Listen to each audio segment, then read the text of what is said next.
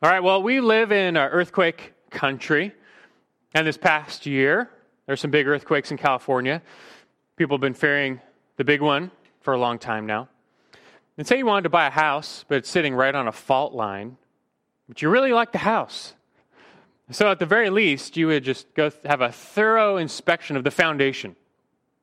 You want to make sure it's well built. It's not like you can predict the future or stop a mass disaster, but you want some reasonable assurance that you know this house has been built well and it, it could withstand a sizable earthquake. Well, in a sense, you can picture God's coming judgment like an earthquake. His wrath will shake every person like a house, and some will stand by his grace, others will fall and be condemned. And Christians are those who know the earthquake is coming, but they believe in God, they accept his son Christ by faith to be saved, they've taken refuge in Christ. And so along these lines, can they have assurance that they will they will stand in the day of judgment? Can they know and should they know that they really are safe and secure and that their hope in Christ is not just wishful thinking, but it is sure and certain? And the issue at hand is the assurance of salvation. And the answer is yes. Yes, Christians can and should know that their salvation is secure and that, that they will stand in the day of judgment by God's grace. They should know they will enter heaven. In fact, they are meant to know in the here and now. We recently started studying this subject in Scripture, the assurance of salvation. And today we're going to begin studying how assurance is found. Meaning, you know, what is our assurance based on? How can you know that your name really is written in the book of life? And so, for this, we need to study the basis of assurance. And that's what we begin today the basis of assurance. You can kind of think of your faith like a house. And with assurance, you're wondering, you know, is my house sturdy? Is it true? And for that, well, you want to start with the foundation. Check the foundation of the house. And the basis of assurance is, well, it's kind of like that foundation. And that has many layers. There are several components to the assurance of salvation. But we now need to just do some Bible study to identify these layers, understand them, and evaluate them. We need to check out the foundation of the house of faith that we can gain assurance that in our house it's sturdy, it's faithful, it's true. And so today we're going to begin by looking at the, the deepest layer of assurance. This is, you might say, like the, the subterranean foundation. This is the, the concrete slab poured right into the ground. And so we, we're going to find that the primary basis for our assurance is trust in the promises of God. Trust in the promises of God. You know, when it comes to assurance, there's a lot of talk about self evaluation. You got to evaluate yourself, your deeds, your works, your performance, your righteousness, your repentance, your obedience, your love. And we're going to see there is a role that self evaluation plays. We'll get there and put it in its right place. Self evaluation has a place, but it's not the primary role because our performance is not that reliable. And the primary basis of our assurance, like our salvation, rests outside of ourselves. It's found in God and His Word. Because at the end of the day, would you say that when it comes to, you know, the knowledge if you are saved, is your performance more reliable than, than God's word and than God's own promises? No. Assurance, like our salvation, ultimately depends on God's promises, that there's nothing more certain or more sure than His word and His promises. And we're going to find what that really means when it comes to assurance and how that, that gives us that the feeling of assurance. Assurance, you know, being subjected to believes, that's going to happen to them. Now, John 5 24, just flip through some here. John 5 24. And these all come from Christ himself. He says, Truly, truly, I say to you, he who hears my word and believes him who sent me has eternal life and does not come into judgment, but has passed out of death into life. see how he elaborates. Who has already avoided judgment? Who has passed out of death into life? He says, He who believes. And he doesn't stutter. That, that's a clear promise. He who believes has eternal life. He says that again in John 6. John 6, verse 40 and 47. John 6, 40, for this is the will of my Father.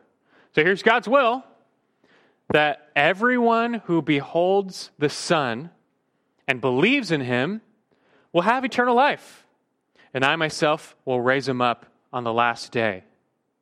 And in verse 47, truly, truly I say to you, he who believes has eternal life. I mean, that, that's as short and simplified as it gets right there in verse 47. He who believes has eternal life. It's not really mixing words, it's pretty clear that if you believe, he says you have eternal life. One more here, John 10. You can turn to one more, John 10, verses 27 and 28. He says, My sheep hear my voice, and I know them, and they follow me, and I give eternal life to them, and they will never perish, and no one will snatch them out of my hand. So, who gets eternal life?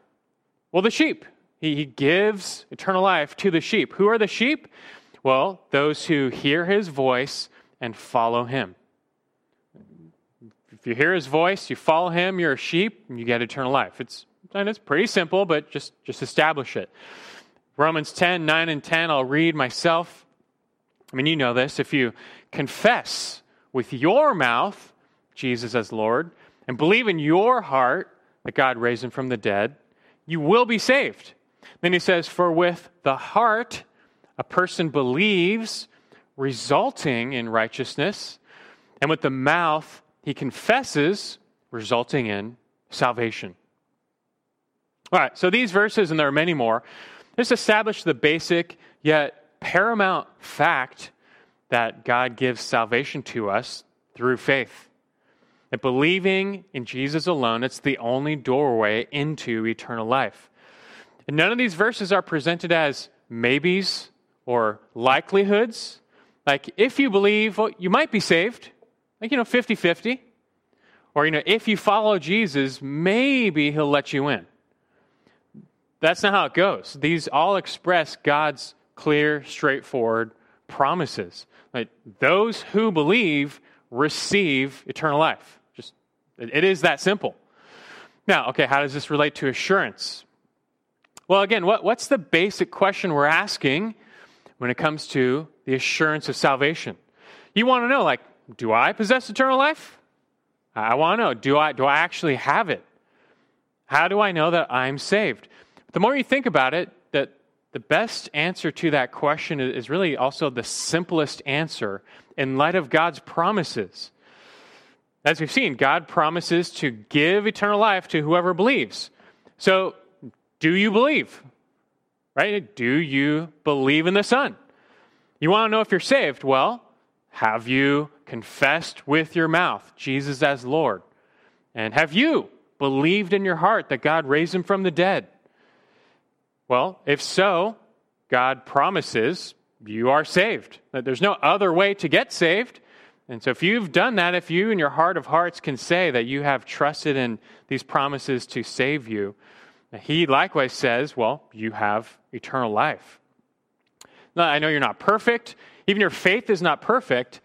But if in your heart of hearts you can say that you've completely trusted Jesus Christ and his gospel to save you from sin, well, you have in God's promises a strong basis for assurance. He's just told you. If you've done that, if you've believed, you have eternal life.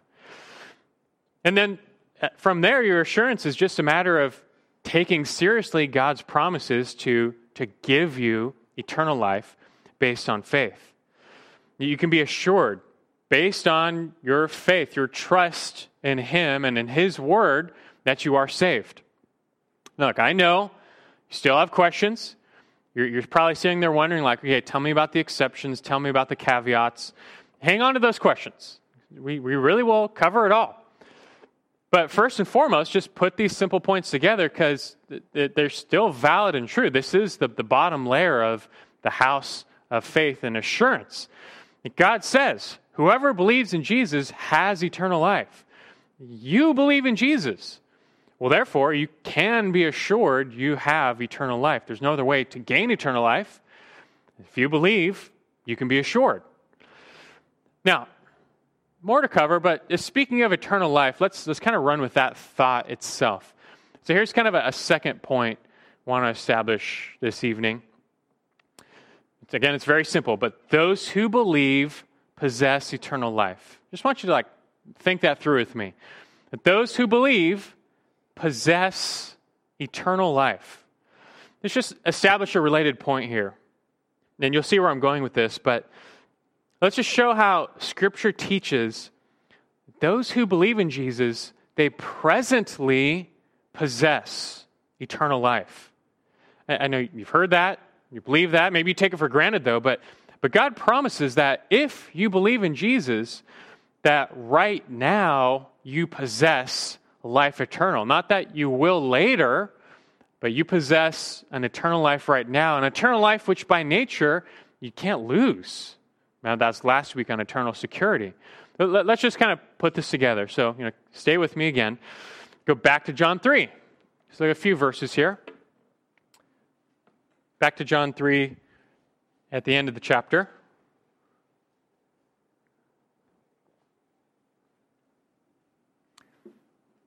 Verse 36. He says, He who believes in the Son has eternal life. But he who does not obey the Son will not see life, but the wrath of God abides on him. Those who don't obey Christ, those who don't follow him, they don't have the life. They don't have eternal life. They're still under the wrath of God and judgment.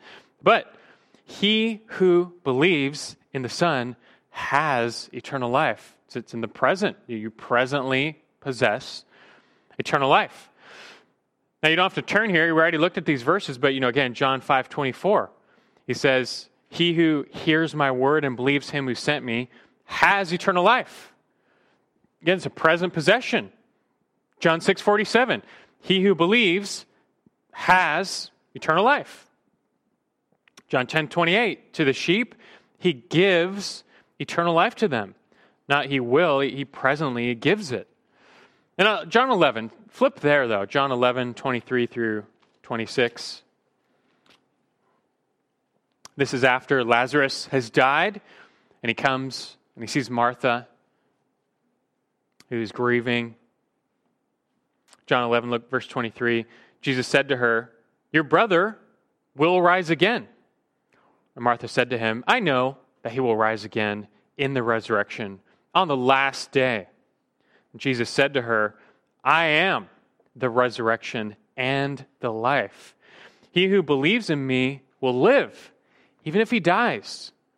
And everyone who lives and believes in me will never die. Do you believe this? Martha here is expressing hope that her brother has died, but you know, he will rise in the future. Her hope for her brother is just only future in the resurrection. We see Jesus here reassures her no, no, I, I, am the very source of resurrection life. And that those who believe in him, they possess that life right now. They will never die because they presently possess that life in him.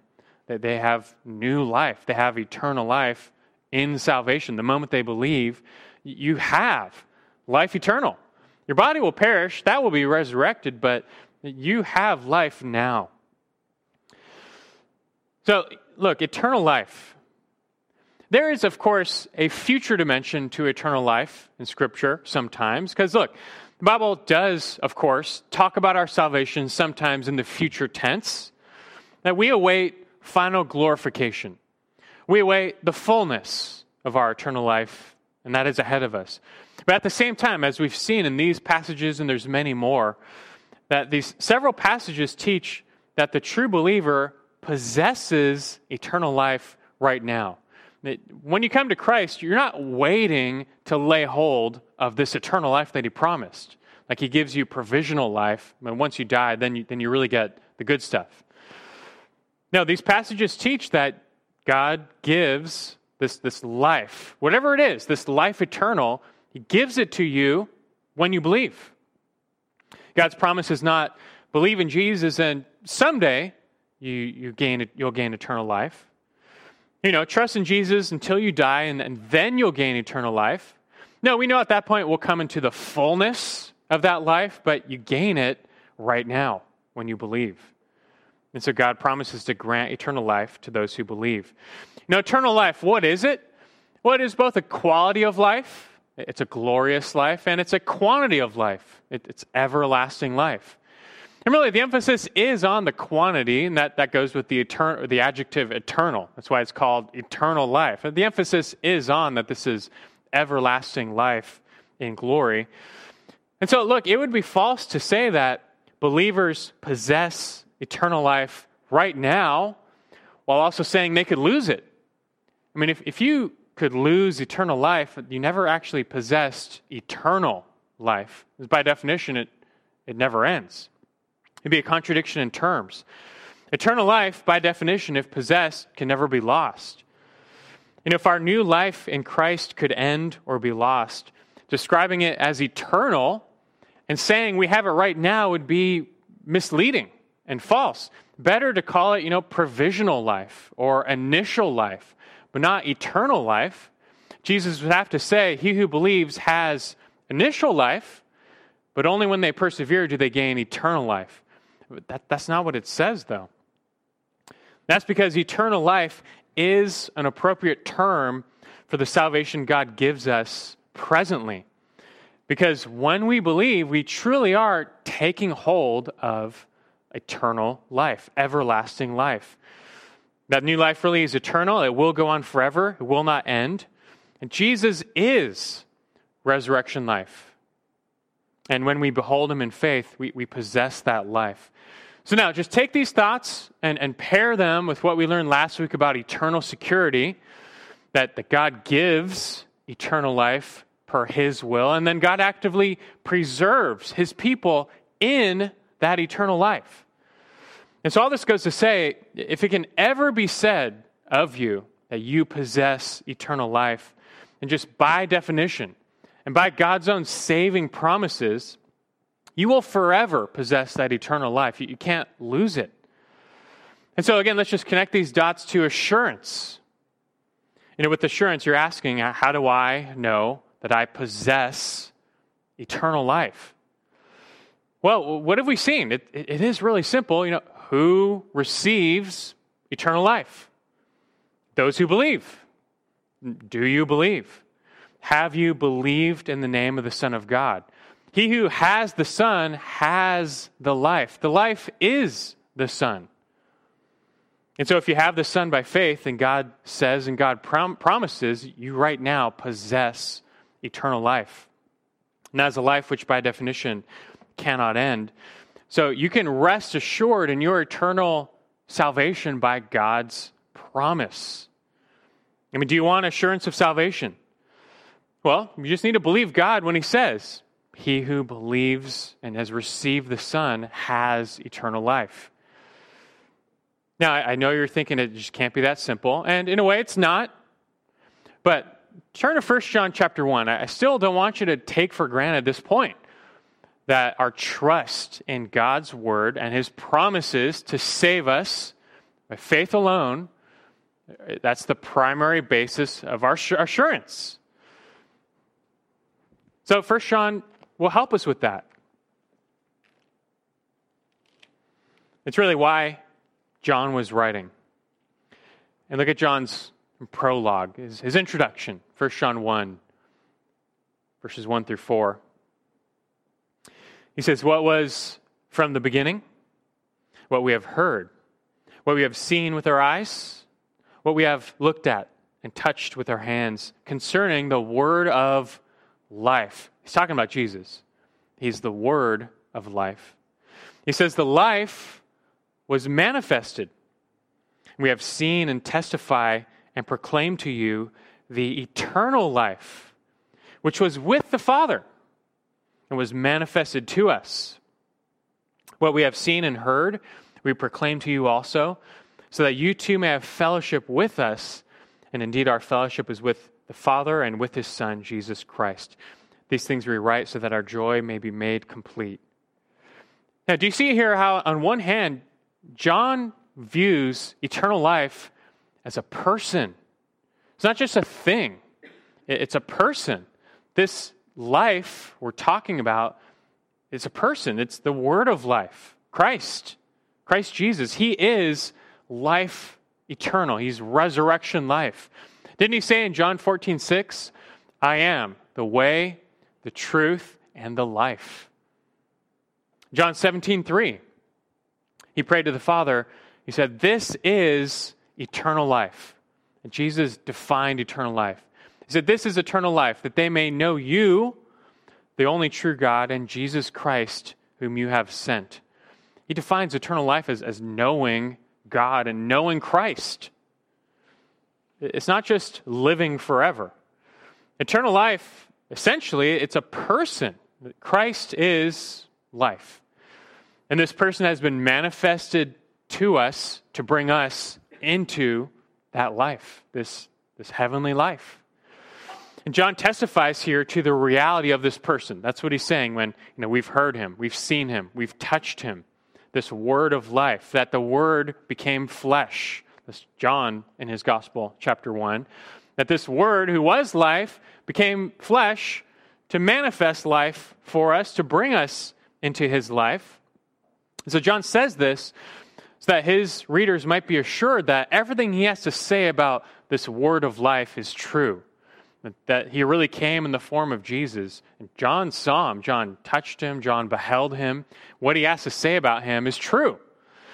And then he goes on to write because he wants his readers to know that this Jesus, who's life incarnate, that to, for them to receive life, they need only to receive him and he also wants them to know that if they have received him, well, they possess his life. Right now, they possess life eternal. He wants them to share in the joy of salvation. Joy of salvation is a big deal. You can be saved, but not have the joy of salvation because of doubt, because of a lack of assurance, because of sin in your life, you know, many reasons. It's important to have the joy of your salvation. It's akin to assurance. The Lord wants us to have the joy of salvation, to know that you are saved. But the thing is, you're not going to share in the joy of salvation if, if you don't know you have salvation. And John, he wants them to enter that, that our joy may be made complete. And so, largely, he writes simply so that they may know they've received salvation, they've received eternal life. Okay, so now that's just the prologue. Turn to, well, really, the end. 1 John chapter 5. 1 John chapter 5.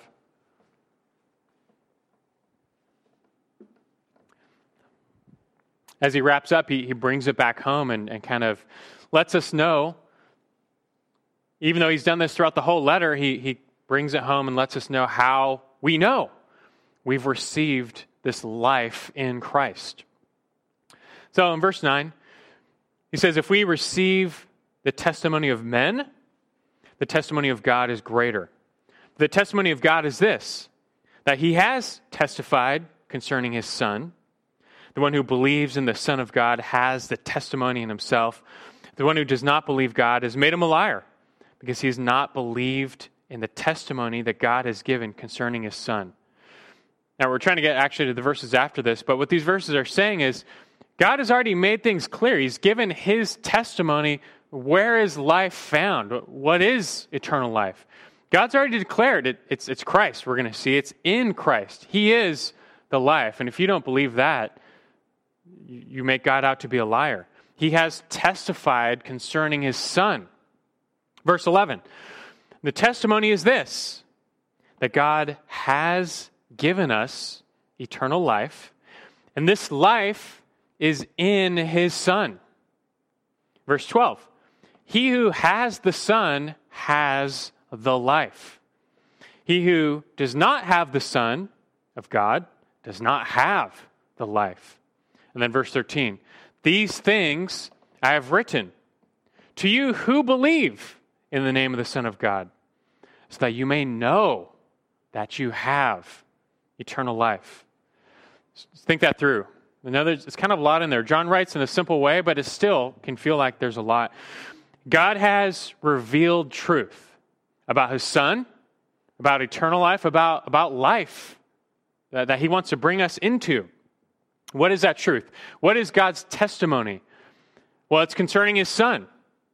And the testimony is that this, this life has already come. It's come in a person, the person of Jesus. And God has given life to us. Eh, but it's found in a person, it's found in Christ. And so, do you want life? Do you want to enter into this life eternal? Do you want life with God?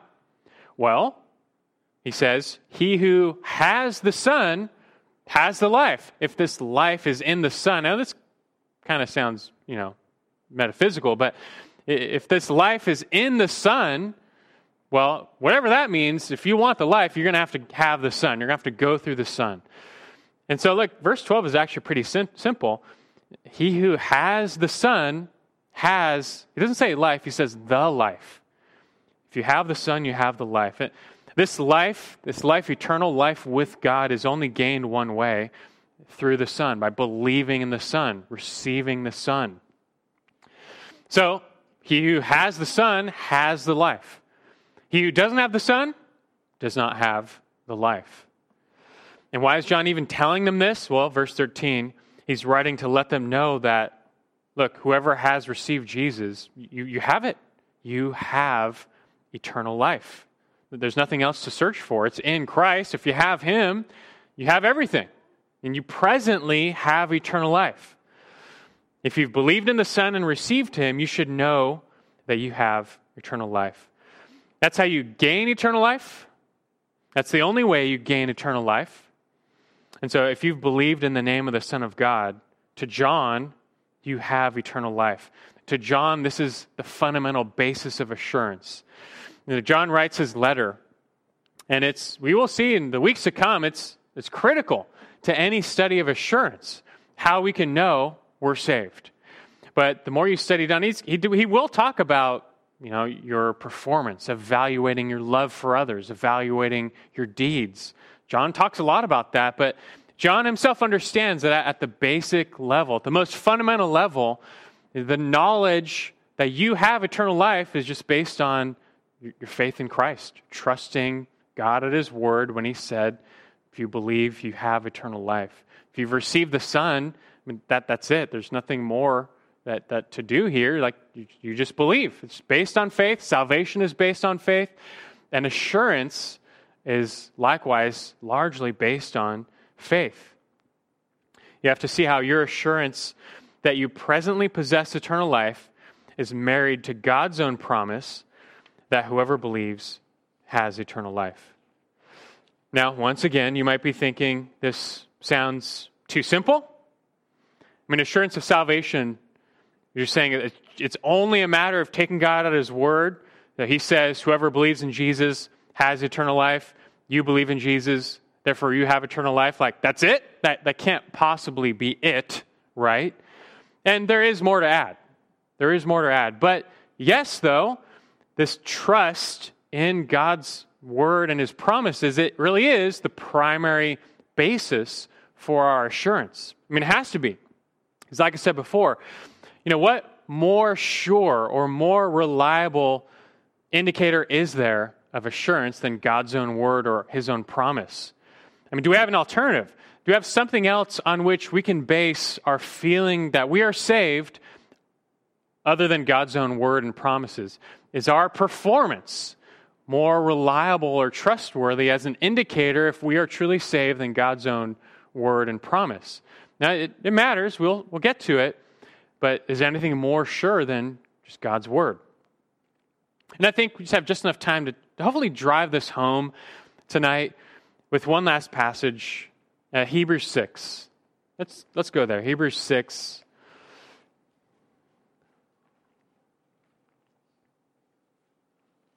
13 through 20.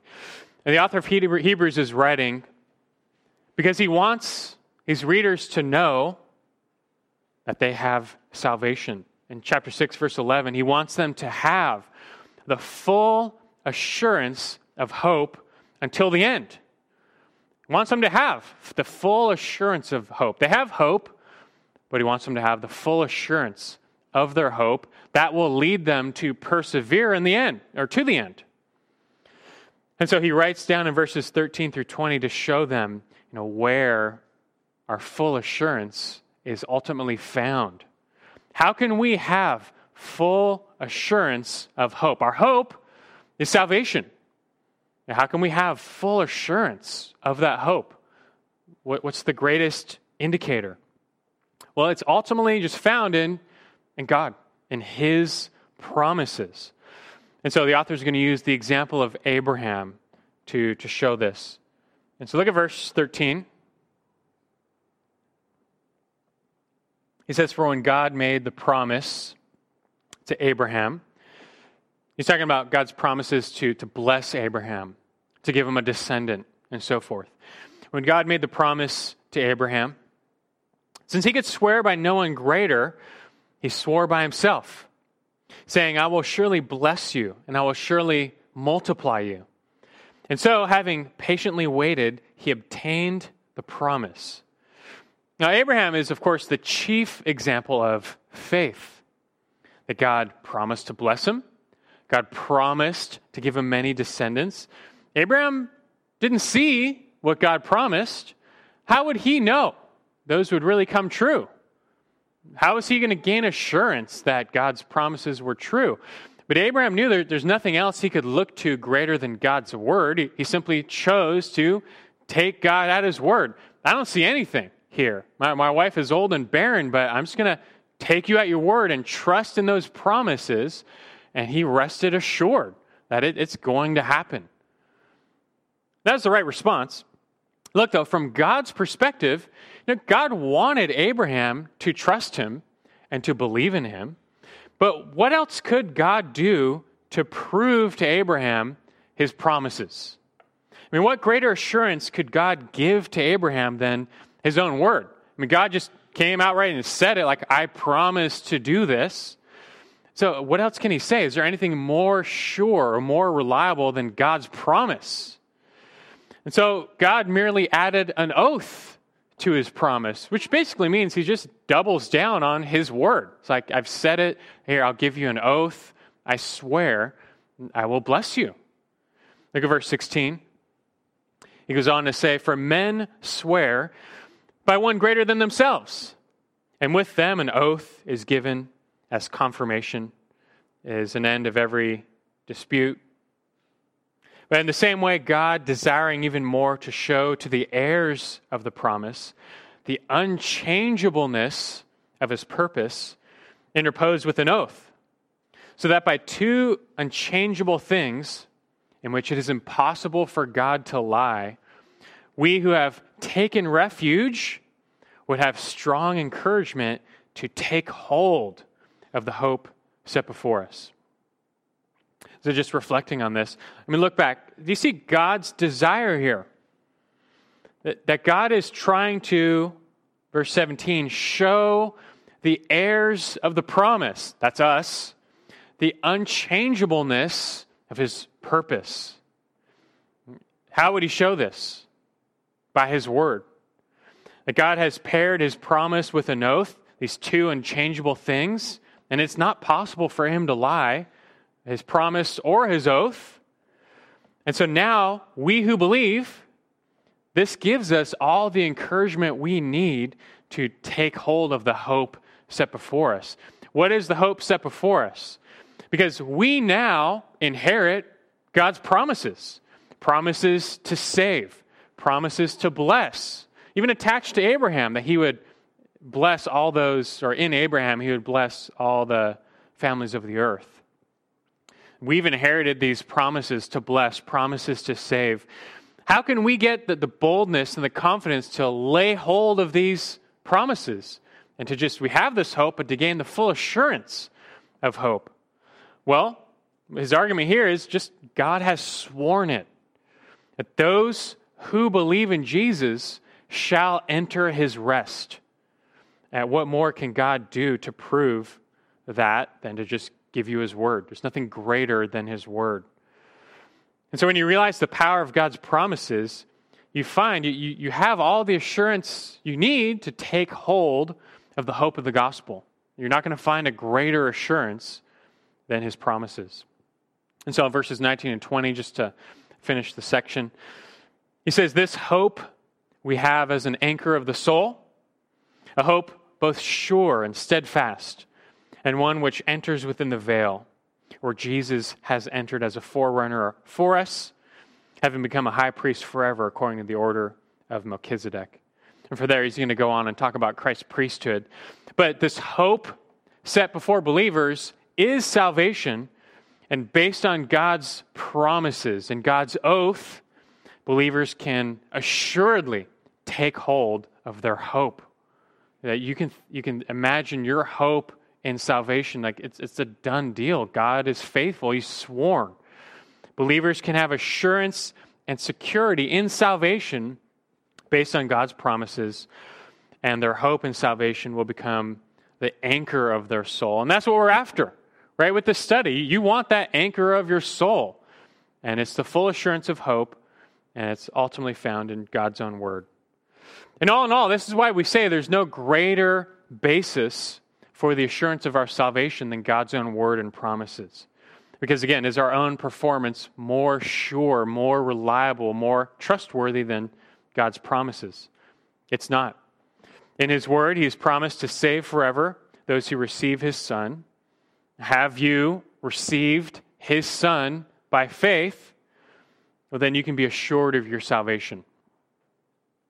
Now, we're out of time, but I know some of you, you're, you're still troubled. You're still not satisfied. You still have questions. Because you might hear all this and say, okay, that's all fine. And I'm not trying to disregard my own study here, but you might think to yourself, like, well, I've I believe this. I've believed God, and I, I believe his promises that whoever believes in Jesus is saved.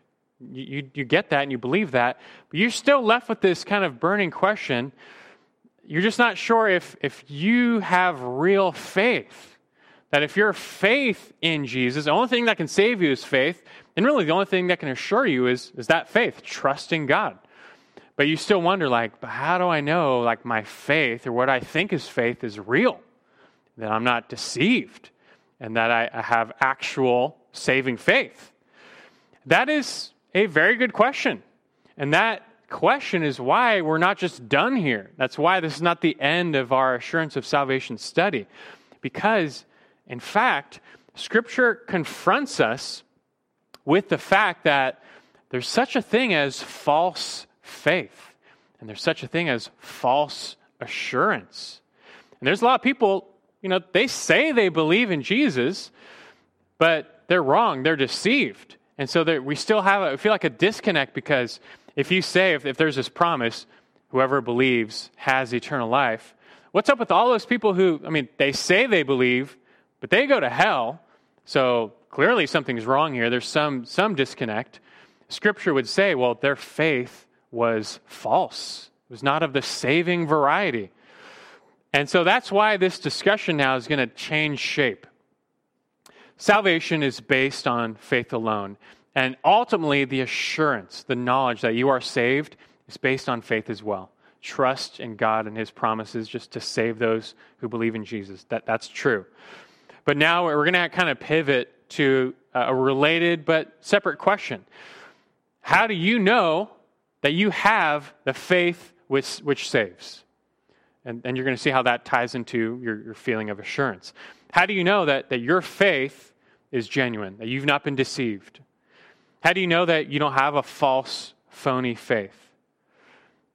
And it kind of sounds like we need to study now not just the assurance of salvation, but something we might call the assurance of faith. How do I know my faith is real?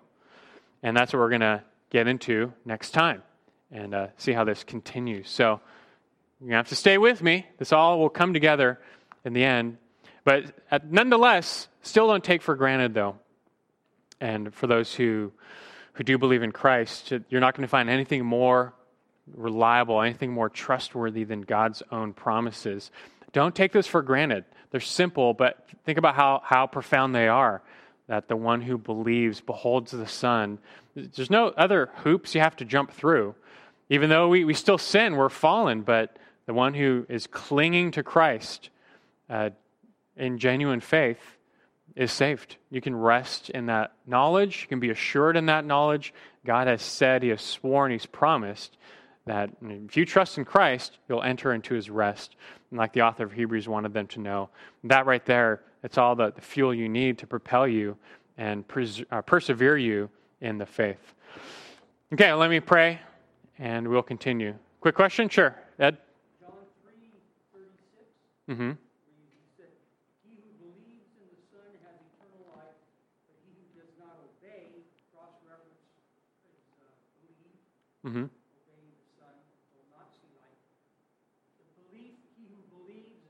same Greek word for life as the obey? The word for believe and the word for obey? Yeah. No, those are two different words. So, so the reason for the definite distinction between obeying and believing. Right? Claire, I'm not following. It, it says here, he who believes Right. in the Son has eternal life. Yeah, and you're expecting he who does not believe, but it says he who does not obey. Right. Yeah, I mean, in John, what's the difference, right? I mean, to believe is to obey, and to obey is to believe. Okay, um, so the reason why, I, I think I understand. I will, I'm gonna go home and, and check it for Ferrero. Okay.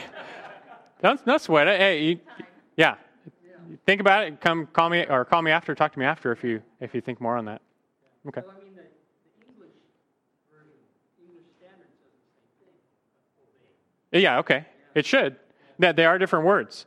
And John, I think that's well. Jesus says that intentionally. The one who does not obey the Son, or uh, John, this is John's testimony actually, I will not see the life.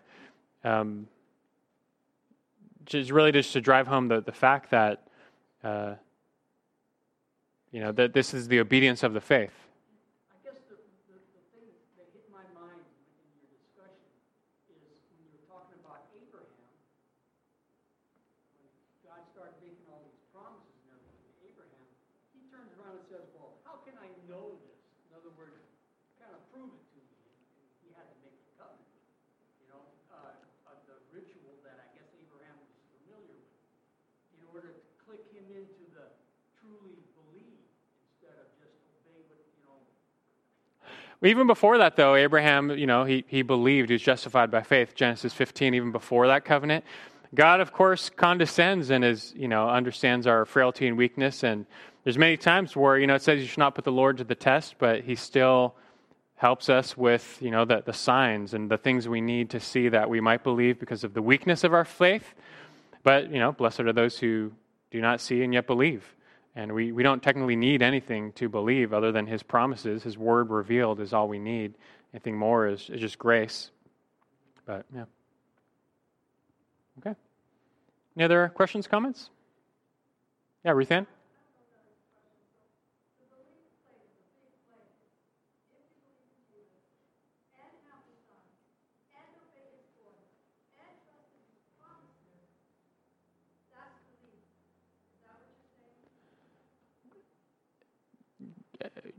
I, I'm not totally following. Like, if, I mean, yeah, the, these are all kind of similar ways of saying the same thing, of just trusting Jesus, believing his word.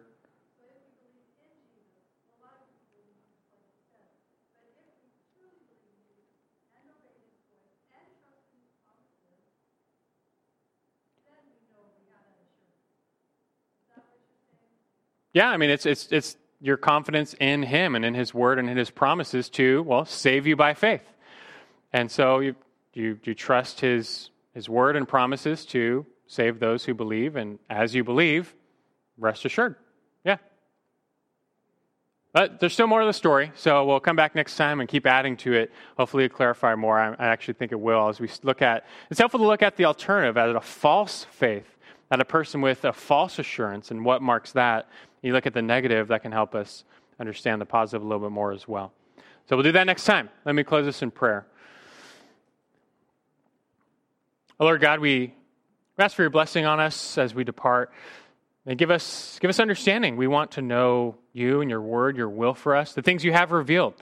You've made your salvation clear, and uh, uh, the assurance of salvation clear as well. You want us to know that we are saved. You, you desire, it's your will that we know that we have received eternal life. And ultimately, though, how, how can we know that? Because you, you promise it. You promise to save those who have received the Son, who believe in the Son.